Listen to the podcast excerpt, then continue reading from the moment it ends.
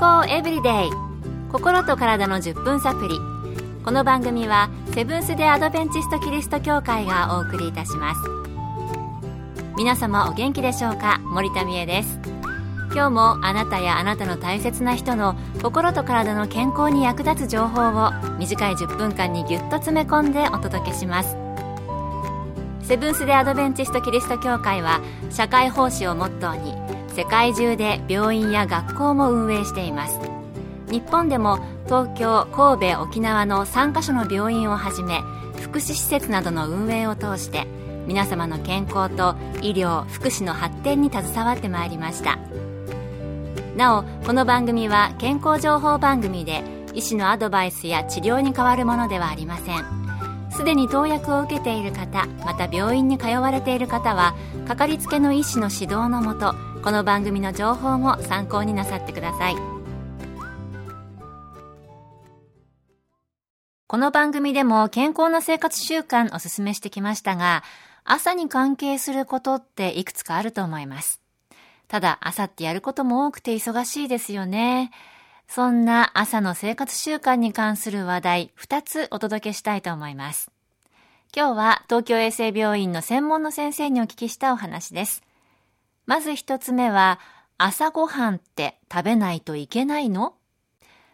朝ごはんの大切さ、いろいろと話題に上ることがあると思いますが、忙しい朝、食事を抜くのってどうなんでしょう？東京衛生病院栄養科の管理栄養士さんにお聞きしました。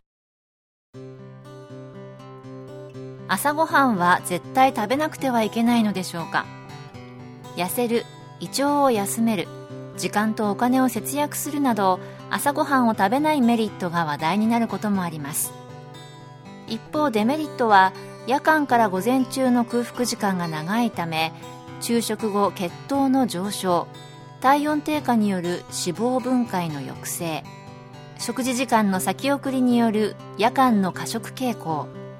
B01 という時計遺伝子の夜間分泌更新による脂肪合成の促進などむしろ体重が増えやすくなる可能性があります。では朝ごはんを食べるメリットとは何でしょうか？脳の活性化胃腸の働きを活発にする便通が良くなる血糖上昇の抑制生活リズムを整える夜間食の抑制などが一般的に言われていることです。そこで何をどのように食べればよいのかの一例として穀類ビタミンやミネラルそして温かい料理を食べることをお勧めいたします。米やパンなどの穀類は日中の活動に必要なエネルギー源になり重量が満腹感を与え食べ過ぎを防ぎます。野菜や果物に含まれるビタミンやミネラルは体の抵抗力免疫力を高めます。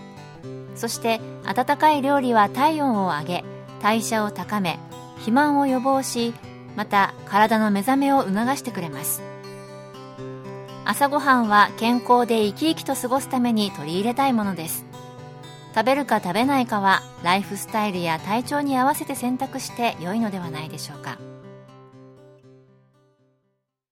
ということでやはり朝ごはんは食べるメリットの方が多そうですね。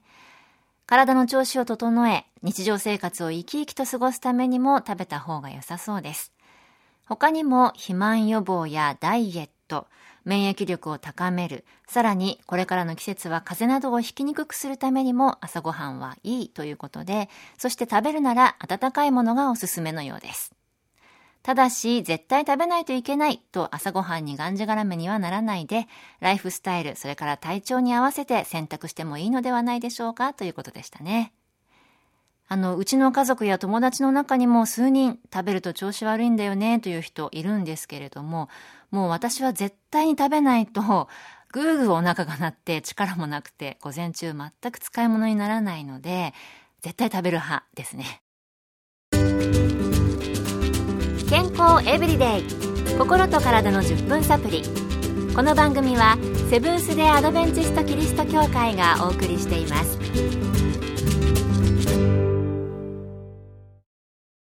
今日は朝の生活習慣について東京衛生病院の先生にお聞きした内容からお送りしています次は朝の運動です。朝すがすがしい時間に運動するのはとても気持ちがいいですよね。ただ、朝起きて急に運動するのって大丈夫なのかなと思うことも時々あります。実際のところどうなんでしょうか東京衛生病院の整形外科の先生にお聞きしました。持病がなければ朝から運動してもいいです。高血圧症の方などはモーニングサージといって朝に血圧が高くなる方がいますからあまり気張って運動するとさらに血圧が上がってしまうことがあるかもしれません。とはいえ息が切れるほどの運動でなければ朝からしても良いでしょう。朝のラジオ体操から一日が始まる方もいらっしゃるのではないでしょうか。私は自転車通勤をしていますが朝自宅を出て病院に着く頃には冬でも汗が出て体が温まっています。寝ぼけが吹き飛んで仕事が始められます。適度な運動は朝からしても良いでしょう。ところで運動部の学生さんたちが朝練をしてくたくたになり授業中はぐっすり寝込んでいるというのでは本末転倒ですね。勉学のためには部活は放課後の方が良いかもしれません。付け加えると朝にしろ夜にしろ運動は徐々にその強度を上げていくと怪我をしにくいと考えられます。すぐにダッシュをするのではなくウォーミングアップをして体を温めてから運動をすれば肉離れや捻挫をしにくくなります。一日のうちにどこかで体を動かす習慣をつけたいものですね。なるほど。持病などがあってお医者さんに止められている方は別として適度な運動は朝からやっても問題ないんですね。逆に朝適度な運動をした方が体を目覚めさせて元気いっぱいで一日のスタートが切れそうです。ただ、朝だけに限らず、一日のうちのどこかで生活習慣に運動を取り入れると良いということでしたので、心がけたいですね。そして今日の先生も言われていますし、この番組でも取り上げたことがありましたが、運動の前にはウォーミングアップを必ず行って、怪我などを起こさないように注意して、運動を生活習慣の中で実施していきたいと思います。今日の健康エブリデイいかがでしたか？ここで群馬県の安中キリスト教会があなたに送る健康セミナーのお知らせです。世界の100歳人から学ぶ元気で長生き健康セミナー。今回は最終回の交流編です。11月2日土曜日午後2時から群馬県のセブンス・デ・アドベンチスト安中キリスト教会で開催します。講師は看護師の山室敦さんと理学療法博士のケイティ山室さん。入場は無料です。詳しくは安中協会健康セミナー。安中協会健康セミナーで検索。また安中以外でも各地の協会で健康セミナーが開催されます。どうぞ番組ブログをご覧ください。健康エブリデイ。心と体の10分サプリこの番組はセブンス・デ・アドベンチスト・キリスト教会がお送りいたしましたそれではまたお会いしましょう皆さん Have a nice day!